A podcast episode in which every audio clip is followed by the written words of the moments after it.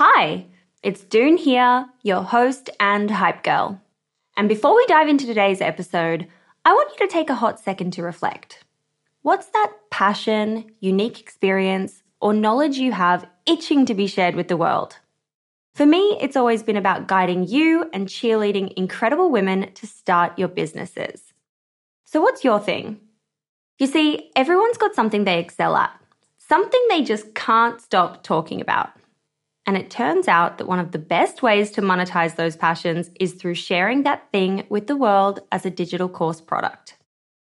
My life's work has been to chat with more than 600 seven, eight, and nine figure e commerce founders. And it's through those conversations that have led me to creating a foolproof playbook and my go to guide for early stage founders in the form of my first ever digital program, E Commerce Fundamentals. But it wouldn't have been possible without Thinkific. The beauty of this platform lies in its simplicity cute templates and a super easy to use editor. No coding headaches, no tech induced stress, just pure focus on what matters most the content.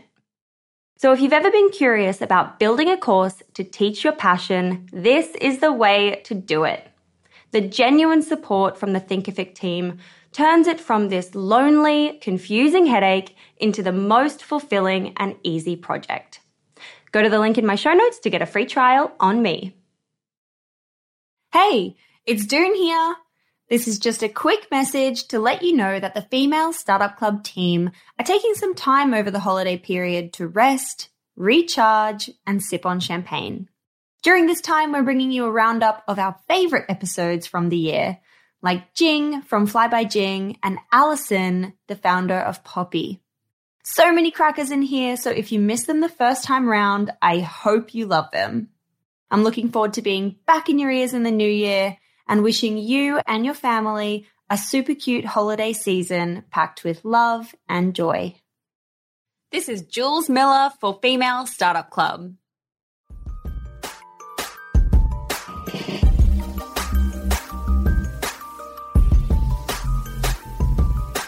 Hey everyone, it's Doone here. On today's episode, we're learning from Jules Miller. She's the founder of the Nue Co and she is so awesome. I really loved, loved, loved recording this episode.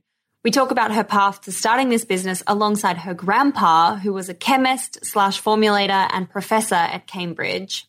We chat about the learnings that come from raising circa $36 million and her approach to launching this business. It is a real cracker. I know you're going to love it, but let me tell you what the Nue Co is.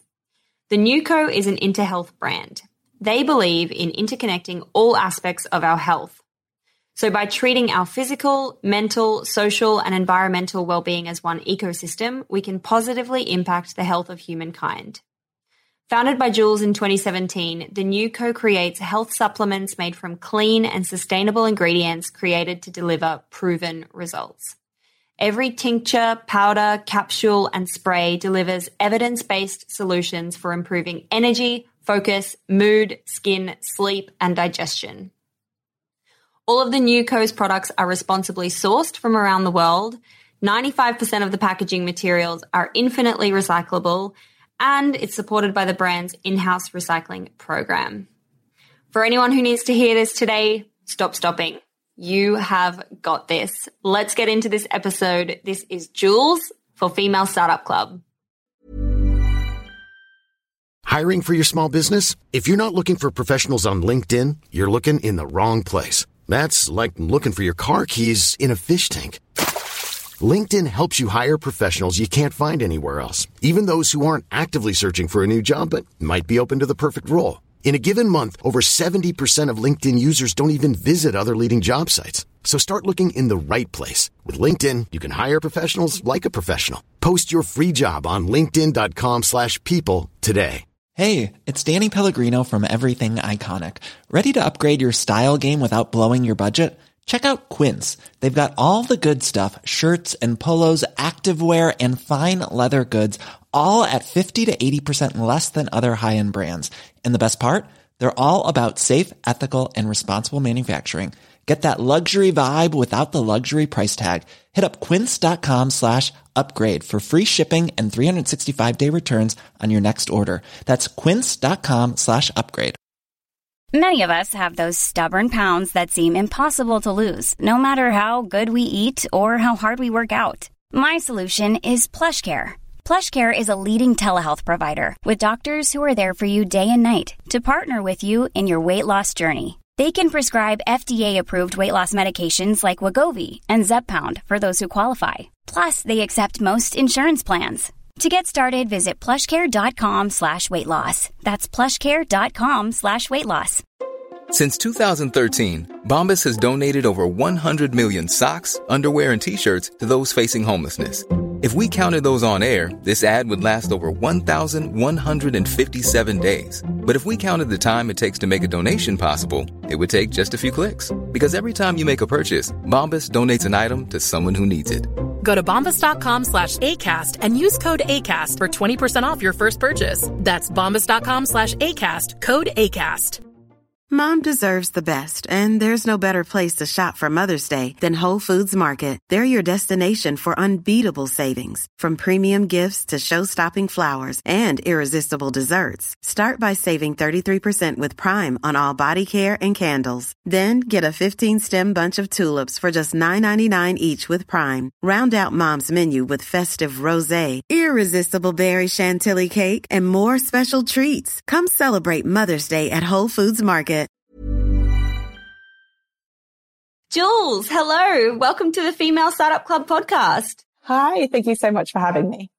I'm so excited to get in today to your story and all the things that have been going on in your world. Most recently, your Series B fundraise, which is amazing, incredible. Congratulations. Thank you so much. Yeah, we're, I can't lie, we're pumped about it. So thank you. I bet. Gosh. I always love to get started by just getting you to introduce yourself and give us the elevator pitch of what your business is. Yeah, sure. So, um, my name is obviously Jules Miller. I launched the business uh, back in 2017. So actually not too long ago. I had been sort of struggling with IBS for about five years. I turned to supplements to help me and, um, essentially like things were just getting worse. I won't give you the gory details. Um, so it was really my grandfather who was a chemist and a scientist at the time who sort of sat down with me and said, let's go through all of these vitamin labels and let's really talk about what these ingredients are doing. And I literally couldn't believe some of the stuff that he was telling me. And I think that, you know, I think things are changing now. And I think that the conversation and arguably the backlash against clean is super interesting. I think to just push the category forward. But that was really my first glimpse into like, wow, we are actually consuming ingredients that could potentially not be very good for us or healthy for us. Um, and so that was really the insight. I had worked in basically marketing my whole life. I'd worked in startups. I was um, head of business development at the time at a company called the Detox Kitchen in the UK, which is like, it's like Sakara in, in America, if you know this. It's like a healthy sort of food delivery service. And I was just really interested in the category. So I started to do a little bit of research. I landed on the idea of the Nue Co. And from a formulation perspective, it was really about developing really formulas with the best sustainable and ethically sourced ingredients that could really drive results that you could see and feel in 30 days. But from a brand perspective, it was really about developing a brand that could build a really loyal customer base that was really what I had realized was missing in the category. Most people were buying a different brand every single time they were buying a supplement or they were just forgetting to take their supplements completely. So yeah, that, yeah, that's me. I'm that person. So, well, that is like most people really, particularly back then. Um, the retention rate for the subscription, sorry, for the uh, supplement industry was around 25 to 30%. So really poor. So yeah, we really just wanted to build a brand that really stood for something that of course had amazing products, of course really drove those results, but a brand that could really engage with the consumer in a way that really supplement brands hadn't done so until now. Yeah, I mean, I really feel that. If I think about my own consumer behavior towards supplements, it's like I identify an issue or something that I'm like, I want to fix this. I go out and I buy everything. I basically OD on too many supplements, nothing works. I don't see any change. I potentially feel worse and then I stop yeah. and, and like supplements don't work. Yeah, yeah. and I don't remember any brand name. yeah. I think like that line, like supplements don't work is really interesting because like different markets behave in completely different ways. Where I'm obviously from London, but when I was doing sort of like my market research, I realized that we have to go to America because 80% of Americans take a supplement every day. So you don't really need to spend your marketing dollars on educating people that supplements work. What you're really doing is you're educating the consumer on why you're different. And whereas in the UK at the time, it was like 35% of consumers were taking a supplement every day. And that line, like supplements don't work. Like I think people like surprised that the government is recommending that you take vitamin D, you know, during a pandemic. They're like, wow, wait, this is something that actually works and can be useful. So yeah, no, that one, that one, I totally get that. that like, that's a surprising one that people don't realize that taking vitamin D would actually work and be a good thing. Like, yeah, but I mean, I think, you know, things like acne and vitamin D really correlate as well, gut health and acne. So like, there's so many things that I think, you know, vitamin D is, is the basic one, but I think it's really sort of the gateway to people realizing that actually supplements can really be uh, useful within yeah. sort of a, a healthy lifestyle. Yeah, I mean, it's tough because I say that line supplements don't work, but I know that there are supplements that do work. And it's like, for me, when I think about it, it's like, I actually really want to take a supplement. I don't know what I should take because I have like XYZ problem. And then I go out and buy all the things, feel like nothing works, and then don't really have a good experience yeah. and don't feel like anything's speaking to me. And so I can totally see why, you know, you'd want to go into a market that's already like, yes, we know that it's going to work no matter what. Like we trust this brand, et cetera, et cetera, versus trying to target an audience that's different yeah. or a little behind perhaps in the education side of things. Right. And you have to really understand sort of that consumer mindset in order for you to really address it. So um, we obviously took a lot of inspiration from beauty. And one of the things that I saw that beauty brands did is that they were really specific about the benefit of each product. So you would buy a product for fine lines of pigmentation, dry skin, acne. Um, whereas when I had sort of digestive issues, I was just buying products for gut health. Um, and yet really gut health symptoms are so different for everybody. You could have constipation, bloating. So we have a huge amount of products, but like 26 different SKUs and we get really granular with the benefits. So we tailor to 10 different need states. And within those 10 need states, we have different products. So we've got something for bloating. We've got something for constipation.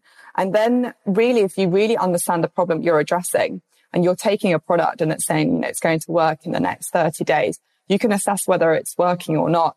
And essentially what we found is when we, you know, acquired customers who've been dealing with things like IBS for five years and you can really show them success, they're extremely loyal. So our repeat purchase rate is now 70%.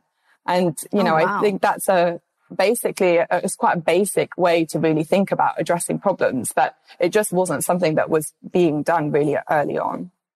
And I think from looking at your website, what you do really well and as a, from like the consumer point of view, having that consultation section mm-hmm. where you can fill out what the problem is, what your gender is, what your diet is, et cetera, et cetera and then get something that you're like, oh, okay, this is what I should be leaning into versus just buying everything and not being really sure and then being overwhelmed and exactly. kind of not knowing what your specific needs. Exactly. Yeah, yeah, really cool. I've gotten ahead of myself a little bit. So I want to go back to life before you started this. Did you always want to start your own business? And where do you think your entrepreneurial spirit comes into the picture? Uh, no, I didn't. So when I worked for Lily, the founder of Detox Kitchen, I remember we went out for a glass of wine one night and she was like, I'm not silly. I know you want to launch your own business. Like, I know you're going to launch your own business one day. And I was like, no, I'm not. I don't want that pressure. So yeah, it was definitely not like a lifelong dream of mine at all. My partner, Charlie, had his own business and I had loads of friends who had started their own companies or who, you know, are successful. So I don't think it was something that I was really fearful of, but it wasn't necessarily something that I was like really focused on my whole life at all. Mm, got it.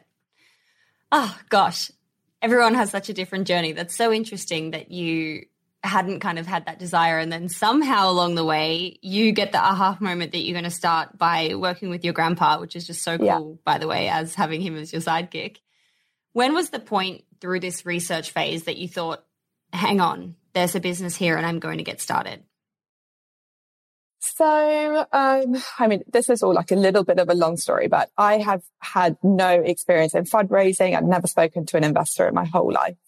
And so I knew I needed like a little bit of capital, like just something to really start to, you know, e- even talking to labs and thinking about ingredients and stuff, you really need to have a little bit of capital under you. So I actually set up a conference with a friend of mine called the Business of Wellness Summit. And from that, we sold out, we sold like 155. Are we talking about Lauren? Yeah, Lauren Armes. Oh, yeah. I know Lauren.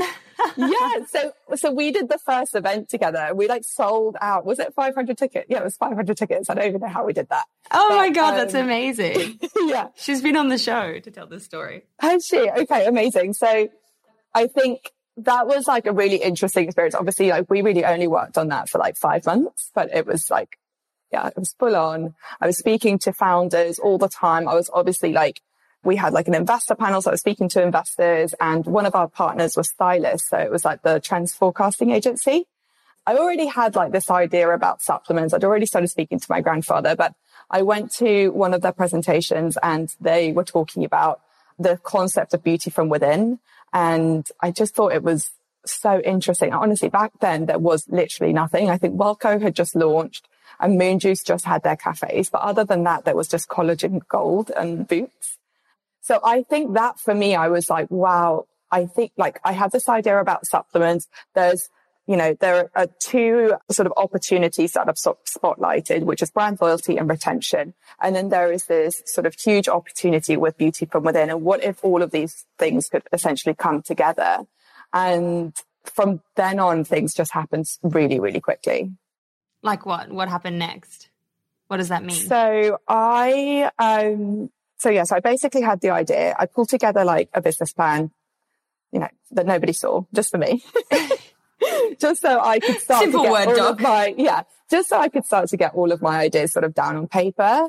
From then on, I started to look at sort of the competitive landscape, who was doing what, and really what was their strategy.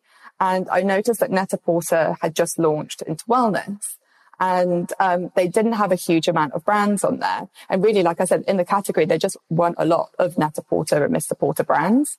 So um, I managed to get a meeting with one of the sort of top beauty buyers there. And I said, look, I have this idea. I'm working with my grandfather.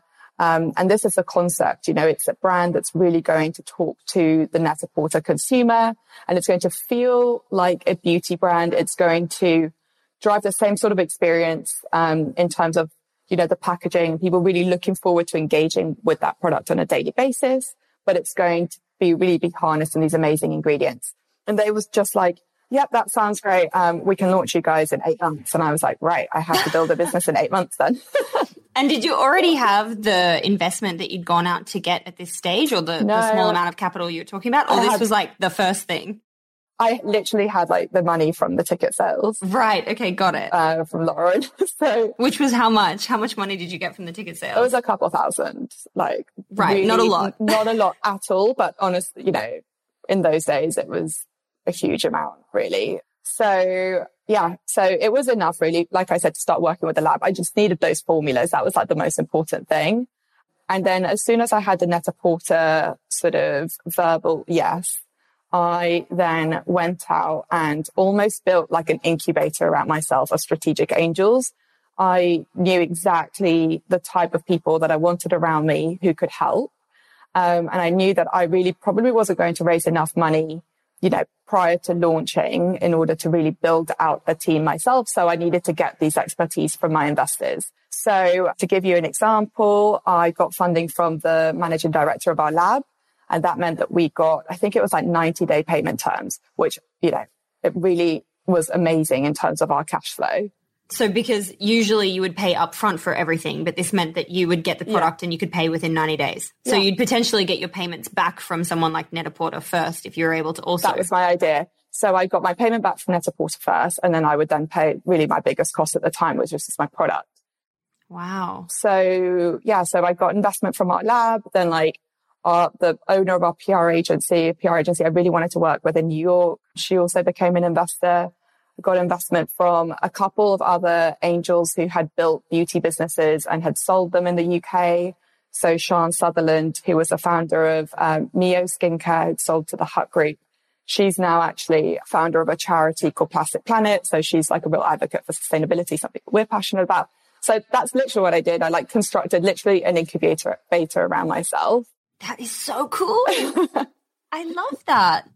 And I literally found everybody on LinkedIn too. And so you literally just cold reached out to all these people mm. and said, Hey, here's what I'm doing. I'm specifically contacting you because I want you to be part of this. Exactly. And I was like, we're launching on Net-a-Porter and these are all the reasons why you should get involved. And so that was like, you know, a pretty small round. It was like a hundred thousand pounds. And that was enough for us to build the brand. So all of the packaging, obviously like the brand identity. We worked with the most incredible branding agency called Made Source and um, one of our investors was sitting on their board. So we couldn't obviously really afford them, but because we had that introduction, uh, we were able to work with them. So yeah, and then, and then, yeah, a few months later, we launched on Net-a-Porter and yeah, that was it. I think everything just sort of exploded.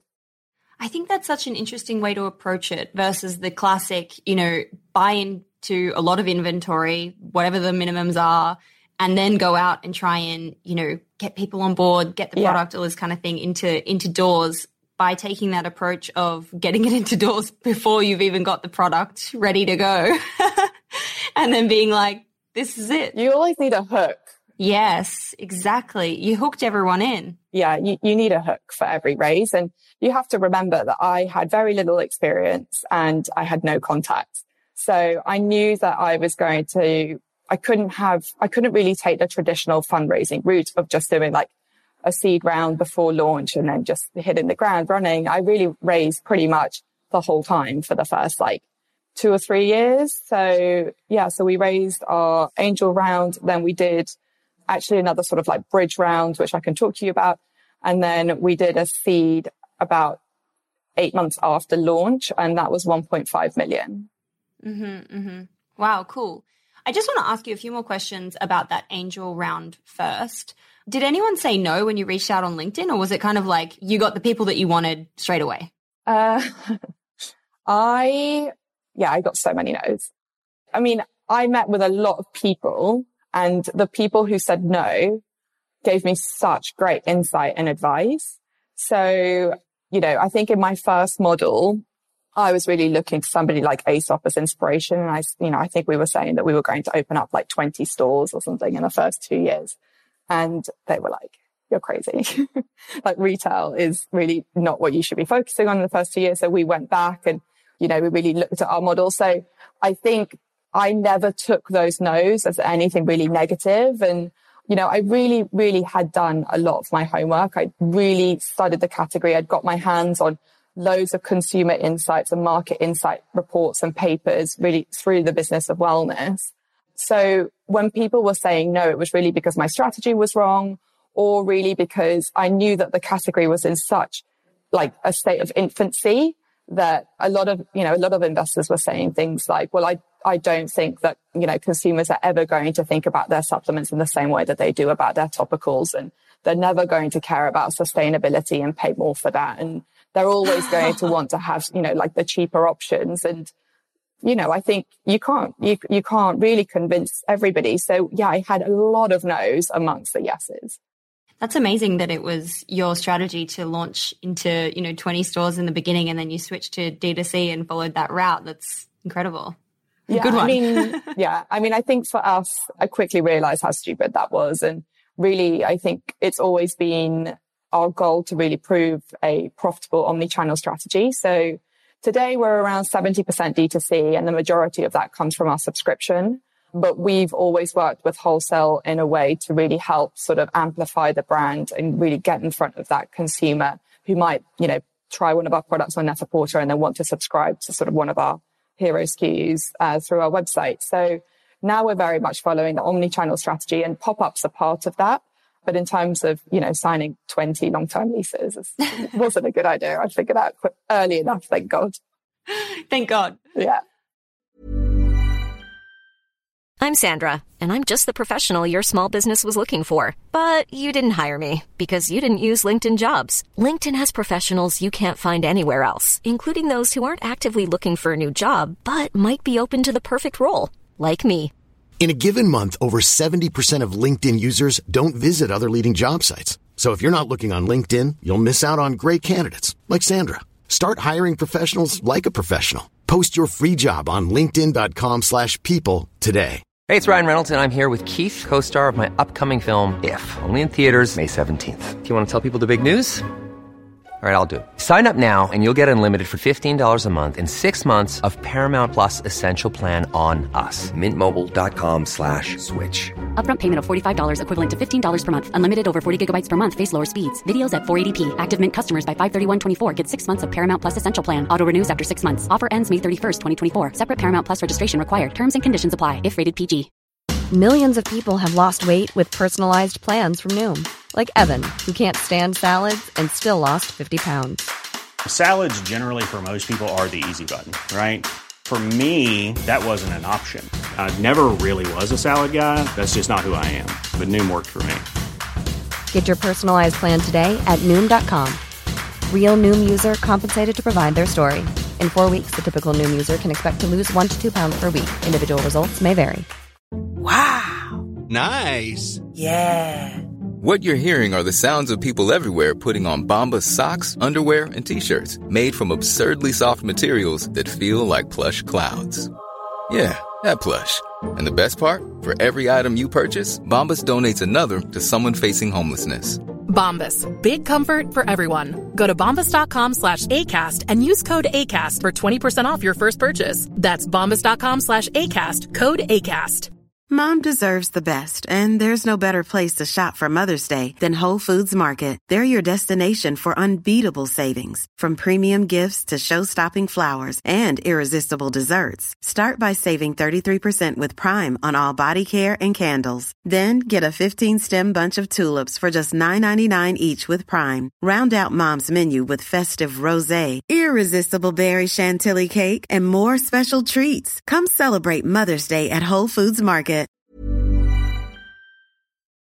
So, in that beginning, then you move into selling on Net-a-Porter. Obviously, that's a huge credibility stamp. That's amazing. I'm sure they also did a lot of marketing to help launch the brand. But what kind of got the ball rolling on the D2C side of things for you in those early days? So I think for us, PR was just so important. It still continues to be so important. I think you really need to ensure that your sort of ambassadors are people that our consumers trust. And I think often editors and certain publications really had that sort of authority voice that maybe influencers don't always have. So yeah, I think leveraging PR was a really big important piece for us. And we, you know, with the sort of Net-a-Porter exclusive launch, we were able to secure, I think it was Vogue who launched us. So that was crazy. You know, like it was absolutely crazy. I flew out to New York. I did like five days of press, like 10 meetings a day. And I think like in my third meeting, I presented it to Vogue and they were like, we'll do the exclusive. And then after we had that, everybody really wanted to write about it because they knew that Vogue was going to launch it. So we had like amazing, amazing press. And, you know, I think, like I said, you know, Net-a-Porter was really sort of like a strategic partner for us. We then launched our subscription service like I think about eight months later because we had to raise some funding to then actually build the tech. And once we really launched a subscription, we really focused more on a strong customer acquisition strategy and really started to invest in Facebook and in Instagram. We'd had those previous eight months to really start building up our database. That email was starting to perform really well for us. So it definitely took some time for us to really go from, you know, a, a wholesale first business to actually focusing on our D2C. Mm, mm. And in those early days, who was your like first key hire that came in and helped you kind of take some of that load off? Sounds like you were doing a lot. no, I had, I literally always had the most incredible people around me. I'm so lucky. So Flo was our first hire. So Flo was um, working a company called Pai Skincare. I don't know if you know them. It's like a sort of organic, clean skincare line here in the UK. And we'd met um, whilst I was working at the Detox Kitchen. And I wouldn't say we were friends, but we were, um, we really got on when we met in sort of like industry parties and whatnot. And so when I was getting ready to launch the Nue Co, I would always pick her brain and say, well, what do you think about us doing this? And what do you think about us doing that? Because she'd launched Pai into America. And I think it was just like a sort of organic thing. I just sort of got the idea one day. I was like, we really, I really need to hire Flo. Like she just had everything that you should look for in somebody um, as your first hire. She was so determined, so motivated. She was so passionate. She was happy to wear any hat, like whether it was like going to a store and doing testers to meeting investors to, you know, bringing on labs. She, she was just amazing. And so I, um, you know, sat her down and sort of formally said, you know, I really think that we should talk about you joining the Nue Co. And then she said no. And I wasn't expecting that. I think why every good hire I've made has said no in the beginning and then I just didn't quit.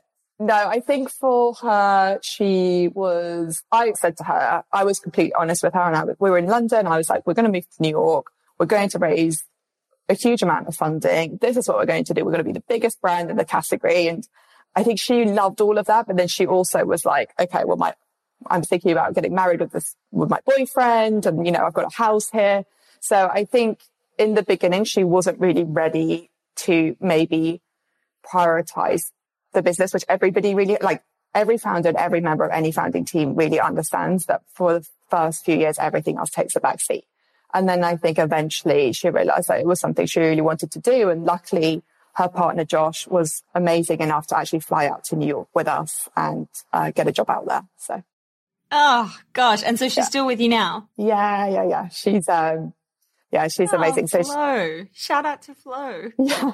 So she's, um, yeah, she's VP of product now and she's incredible. And yeah, I've got a couple of family members. So my partner, my husband, Charlie works at the Nue Co, my cousins who works there. So it's a bit of a family business. I love that. That's so amazing.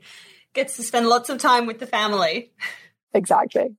I want to go back to raising capital. You recently, like circa the last 30 days, you've raised 25 million. I think I read before that you'd raised circa 11 point something. Yeah. So tons of money that you've raised. You've had a lot of experience. You've said mm-hmm. that you've been raising a lot. What are the kind of pieces of advice that you were given that you can share with others and like those kind of key insights and tips for people who are going to go down this path of raising institutional funding? I think the first part is just being really confident in your customer insight and how you've translated that into a product and brand proposition. And those things need to be very linear. Um, I think you also need to be very clear on your exit strategy.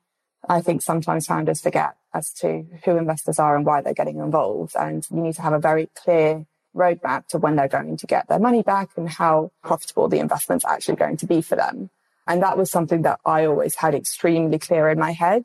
I, you know, was looking at the types of acquisitions that were being made by the sort of big beauty conglomerates. I thought, you know, it's only a matter of time really before they're going to want to acquire that wellness consumer. And I thought of the brand that they would want to acquire. And it really would be the type of brand that you could plug in to a beauty shelf and who, you know, could survive in sort of a traditional beauty setting. And so all of those insights have fed into the way that the Nue Co looks and feels today. So yeah, very clear sort of exit strategy. I think being really clear as to what you want, what you're happy to give away and what is going to keep you very focused and motivated um, as a founder and as a leader long term. So going into a fundraise, I was always super clear with myself that I always wanted to have ownership of the products that we make, the brand that we build and the people that we hire. And um, I knew that if I could control that, that actually the other things that I might have to give up uh, would be okay. I would still feel very motivated in running the business. What are the kinds of things you have to give up? What does that mean? You know, often if somebody approaches you and they want to buy your business for a certain amount of money and your shareholders don't agree, you have to pass up that opportunity. So, you know, it, it's things that I think maybe as a founder, you don't really think about too much in the early days. As obviously you can imagine. Yeah. Has that happened for you? No, no, no, it hasn't happened for us. Um, but, it, but these are just the types of things that you, you have to give up. And in all honesty, you know, I think if you bring on the right investors and you're really aligned anyway, that's the most important thing. Um, but I think that not losing control of those things are really important because the experience that I've had really is that I've met investors who I've clicked with, we've signed a term sheet and through the due diligence process, it's become clear that, you know, maybe we're not aligned on really what is important to me and what I would want to have ownership over, or maybe I see sort of examples of things that, you know, I, I don't really want to have in my camp. And you need to always be prepared to step away from it and say, this is actually not right for me. So I think that's for me, like the most important thing. It's just really like understanding those three elements. And then aside from that, you just have to go out and meet everybody. I think I must have had like and, and, it was funny because I was literally meeting everybody. So I would have like private equity companies ask me to come in and pitch to them. So these are basically funds that, you know, are writing checks of like 20 to 40 million. And I would literally have made like a hundred grand in revenue. And, um, they were obviously just like digging and trying to understand, you know, there's a new category, it's a new brand. I want to hear them come in. And I would go and be in like, oh yeah, you know, they want to hear my pitch. They obviously want to invest. Good experience. Yeah. I mean, I was going into some of like the, the biggest funds in the world. so like investing in like Spotify and I was there with my supplements. But yeah, I think, I think that that was like a really important, just not getting disheartened, meeting with loads of investors, really understanding the types of questions that they're going to ask and just perfecting your pitch.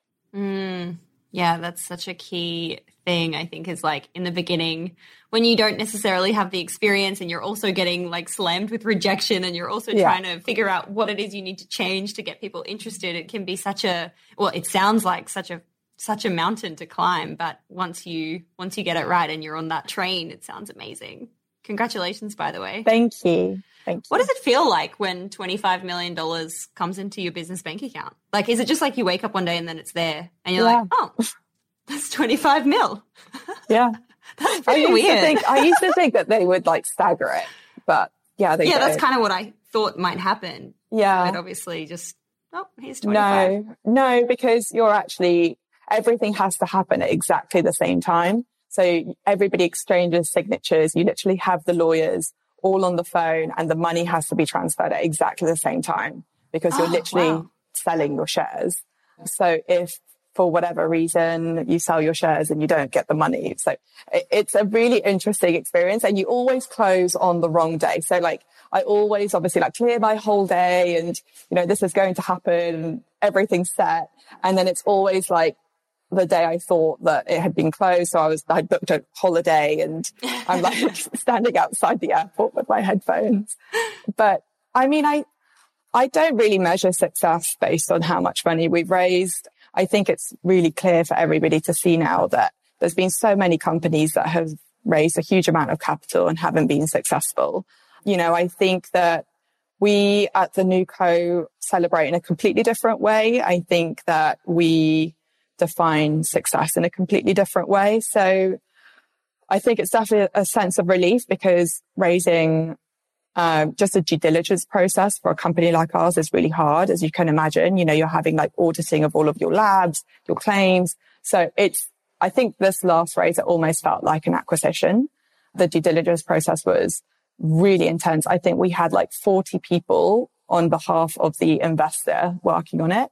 And we had like a team of three. So it's definitely like a sense of relief, but that's pretty much it. I don't necessarily feel like, oh my God, we've raised 25 million. You just got to keep on going, keep yeah. chipping away. Yeah. What does that capital do for you over the next 12 months? I mean, my big focus really is that we want to get to a sort of profitable stage in the business and we're really, really close. We've had sort of profitable months on and off for the last couple of years. well, yeah, the last couple of months. But I think that that's a really big focus for us. We have always believed in ethical and sustainable sourcing of ingredients and packaging.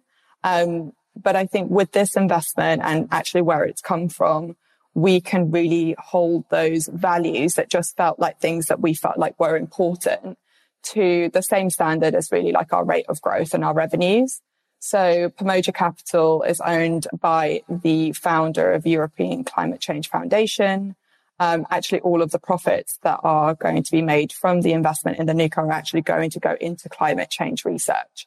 Um, so I think from that perspective, it's going to be amazing for us to really be able to further invest, further interrogate. And I think with sustainability, there's never, we, we say it's a, a sustainability journey. Like often we find a material that appears to be perfect and we then further interrogate it and we say, oh, actually it's increased our shipping costs. And so I think that this funding is really going to sort of help us further invest in those things. And then secondly, it's, it's just growth. So we're launching into a couple of different markets. So we've got Canada, Australia, the Middle East, and then Asia coming up. So that's all happening in the next two years. That's a lot. It's a lot. Yeah. That's a lot. that sounds so exciting. My gosh. I think it's interesting when you talk about, just to go back a step, when you were talking about, you know, coming into this and raising money, you have to be very clear on what the exit strategy is mm-hmm. and how you get to that. What's some tactical advice around? Let me give you an example of things that I'm thinking about at the moment. So we're building our own uh, better for you premium non-alcoholic wine at the moment, and we've cool. been developing that for the last five months, let's mm-hmm. say. And so something that we're focused on at the moment is speaking to as many people in M&A as possible and as many people who are in these businesses like Diageo potentially who could acquire us. And we've been kind of like watching what big brands are acquiring other brands and in what categories and things like that. So that's an example for anyone listening of what we're doing to potentially look at what could be down the road in say five years time. But I'd love to know what you were doing to also kind of prep yourself for that future exit or acquisition really similar to you, to be honest. And like I said, we've got a lot of um, institutional strategic investors. So like Unilever's an investor, lots of L'Occitane family group's an investor. Uh, William Hood, who are experts in M&A, they sold OLLY Vitamins and Liquid IV to Unilever and Holland and Barrett here in the UK. So yeah, very similar to you. I basically went out and sort of got all of this very sort of useful and tactical information. Uh, and that really sort of helped build our strategy in all honesty, it was pretty simple. We were just looking at sort of like the big conglomerates, what type of acquisitions they were making. We saw that there was, there had been a sort of cluster of smaller acquisitions done a couple of years ago of companies that were in sort of like a 20 million revenue standpoint, but that actually those acquisitions hadn't really been a huge success for these big companies. And uh, we were sort of starting to see a different pattern where they were really only uh, really taking the risk of acquiring brands who are sort of in more of like that 100 million revenue plus stage. So that sort of helped me sort of set my goals to sort of, okay, if that is the number, it has to be above that. What sort of multiples are we then looking at for an omni-channel business or really more of a prominent D2C, but with omni-channel sort of opportunity? Um, and then we sort of like drew on a, a multiple, which we were looking, I think at like 6x or something like that, 5x, 6x. And then from then we were then looking, okay, well, this would be sort of what that exit could look like if we were going to go with a big beauty conglomerate. Mm-hmm, mm-hmm. And then basically working it backwards from working there backwards. to how exactly. much you need to raise, how, exactly. what you need to get to, that kind of thing. Exactly.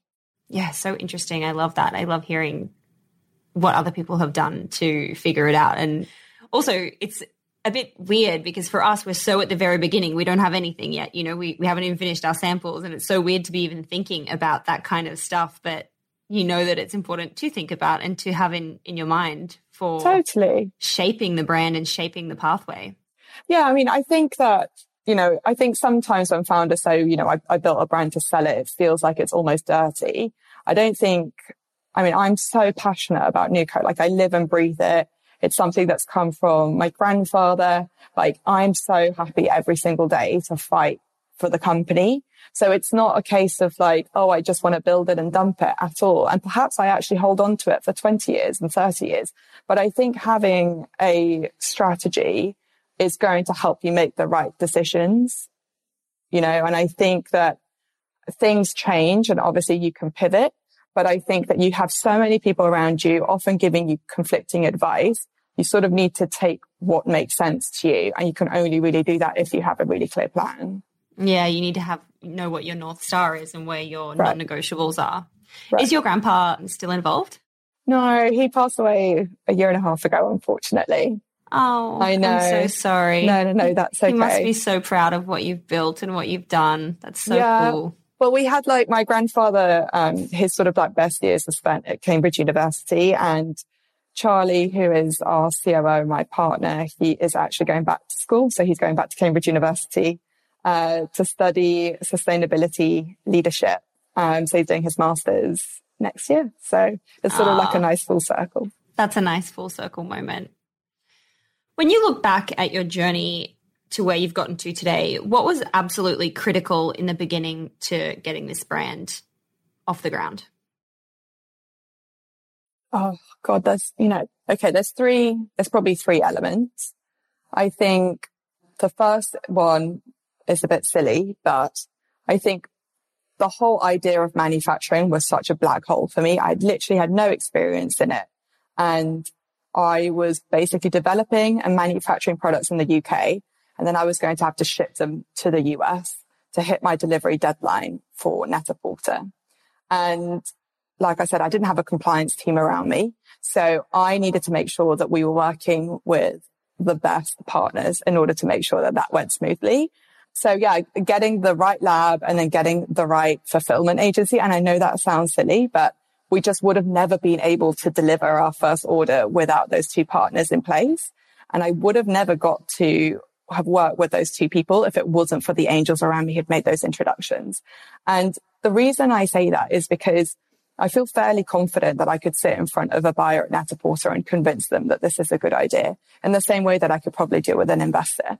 But when you're trying to work with suppliers and manufacturers and you want to work with the best and, you know, they're working with brands that are, you know, putting in orders for a million dollars and I'm going to them saying, I need 500 SKUs and I just want to work with you. I don't want to work with anybody else.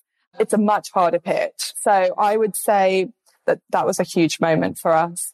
I would say also, obviously, like the Net-a-Porter launch was a really important moment. And then lastly, it was, it was actually getting Charlie to join the business. And I think that in the beginning, you know, when it was like five people around the table, it was me, Flo, and other people that were basically were just like Flo, who were happy to wear every hat. And, you know, it just felt really collaborative or we didn't have layers of sort of management and it was amazing. We got so much done. Like in our first year, we launched the Net-a-Porter. We signed on like 20 retailers. We then raised 1.5 billion. We opened a store at the end of the year and we launched another five products. Like we did so much just as a group.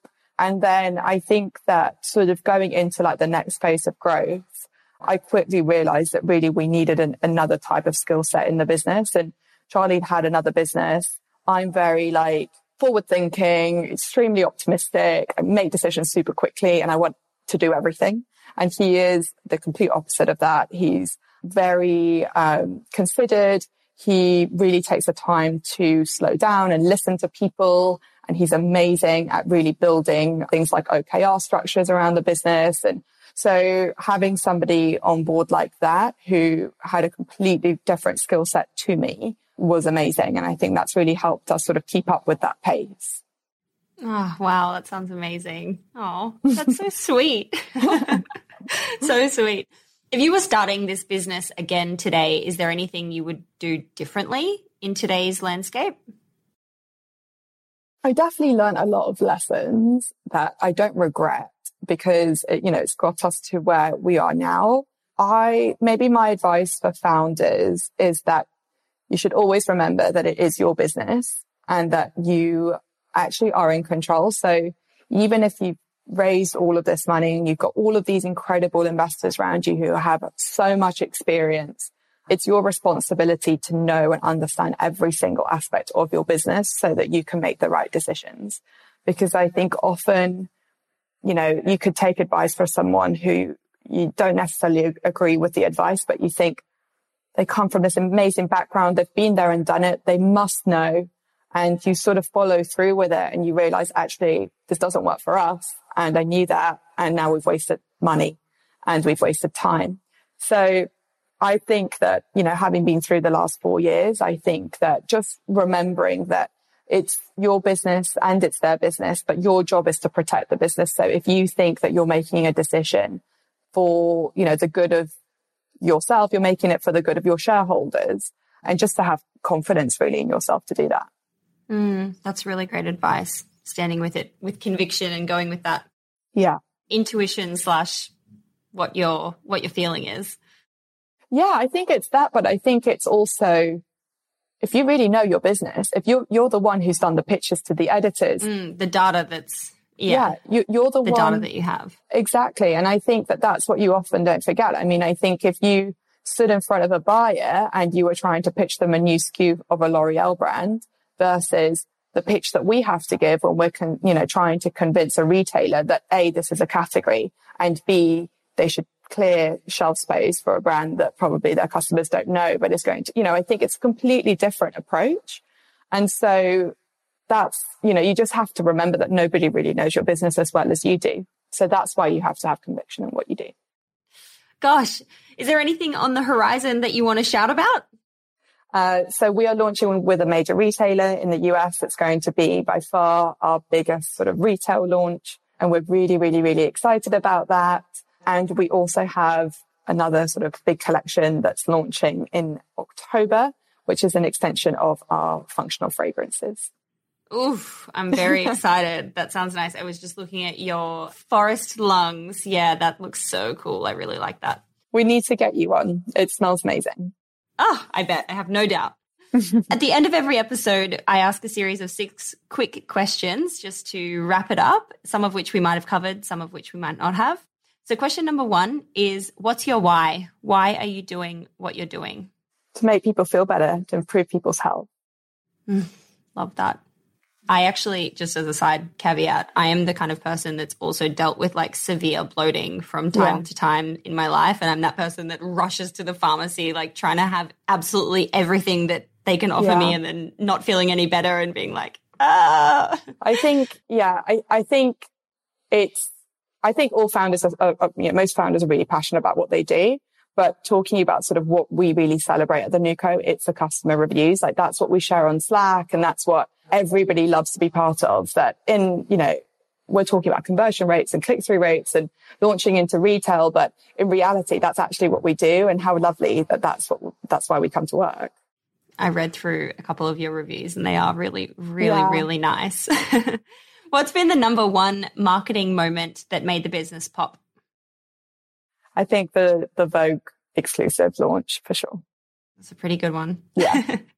Question number three is Where do you hang out to get smarter? What are you reading or listening to or subscribing to that others should know about? This is going to sound so lame, but one of the reasons we wanted to work with Unilever was because they had these incredible trend reports and consumer insight reports. So that's, that's usually what my go-to, uh, the future laboratory as well and stylist are two other sort of forums that I go to. Amazing. I'm going to link them in the show notes for anyone who wants to check those out. Question number four is How do you win the day? What are your AM or PM rituals and habits that keep you feeling successful and motivated and happy? So I am a very early bird and I always go for a long walk before I like start work. So it's usually like an hour.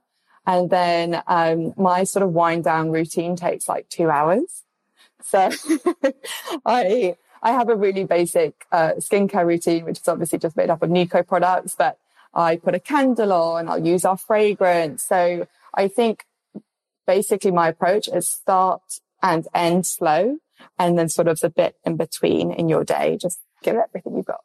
Power through it. Yeah. With fire. Yeah. Question number five is if you were given a thousand dollars of no strings attached grant money, where would you spend that in the business? And that's kind of to look at like where's the most important spend of a dollar for you? I think ingredients well, that's what we did. That's literally what we did. So we got a couple thousand dollars and that we said, okay, let's invest in the formulas. And then subsequent to that, it was the brand identity. And question number six, last question. How do you deal with failure? What's your mindset and approach when things do not go to plan?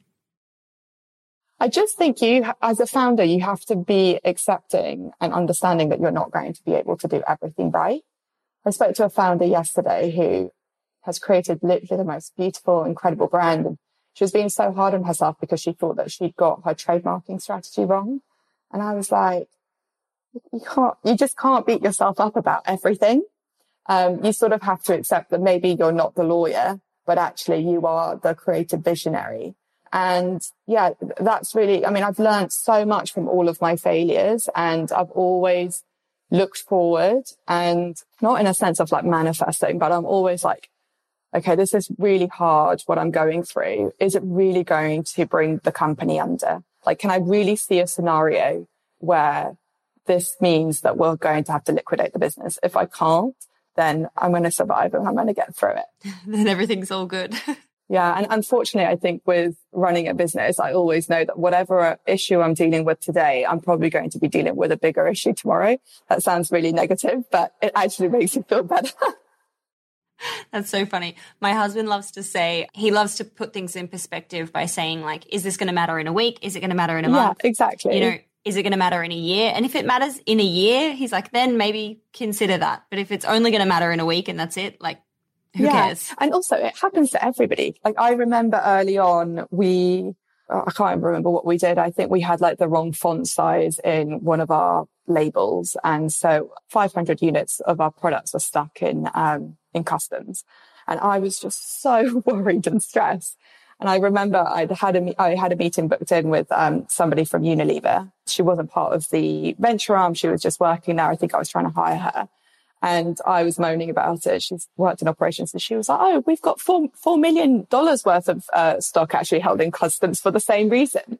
And I just thought, wow, um, you know, that really puts it into perspective. You know, we're, we're sort of all in it together and, um, you just can't get disheartened. Love that. It's so funny. Jules, thank you so much for taking the time to be on the show today and share your incredible journey so far. I'm just so thrilled to have been able to learn from you and I'm excited for what's to come. Thank you so much. And thank you for having me. Hey, it's Doone here. Thanks for listening to this amazing episode of the Female Startup Club podcast. If you're a fan of the show and want even more of the good stuff, I'd recommend checking out femalestartupclub.com where you can subscribe to our free newsletter. We send it out weekly covering female founder business news, insights and learnings in D2C, and interesting business resources. And if you're a founder building an e-commerce brand, you can join our private network of entrepreneurs called Hype Club at femalestartupclub.com forward slash hype club. We have guests from the show joining us for intimate Ask Me Anythings, expert workshops, and a group of totally amazing, like minded women building the future of D2C brands. As always, please do subscribe, rate and review the show, and post your favorite episodes to Instagram stories. I am beyond grateful when you do that.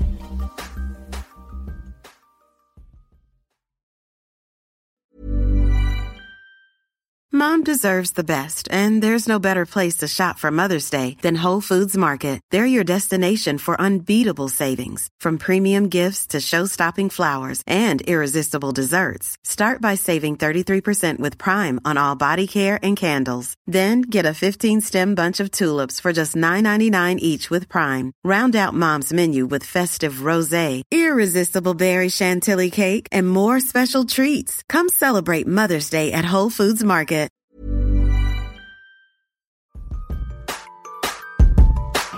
Hey, it's Doone here. Thanks for listening to this amazing episode of the Female Startup Club podcast. If you're a fan of the show and want even more of the good stuff, I'd recommend checking out femalestartupclub.com where you can subscribe to our free newsletter. We send it out weekly covering female founder business news, insights and learnings in D2C, and interesting business resources. And if you're a founder building an e-commerce brand, you can join our private network of entrepreneurs called Hype Club at femalestartupclub.com forward slash hype club. We have guests from the show joining us for intimate Ask Me Anythings, expert workshops, and a group of totally amazing, like minded women building the future of D2C brands. As always, please do subscribe, rate and review the show, and post your favorite episodes to Instagram stories. I am beyond grateful when you do that.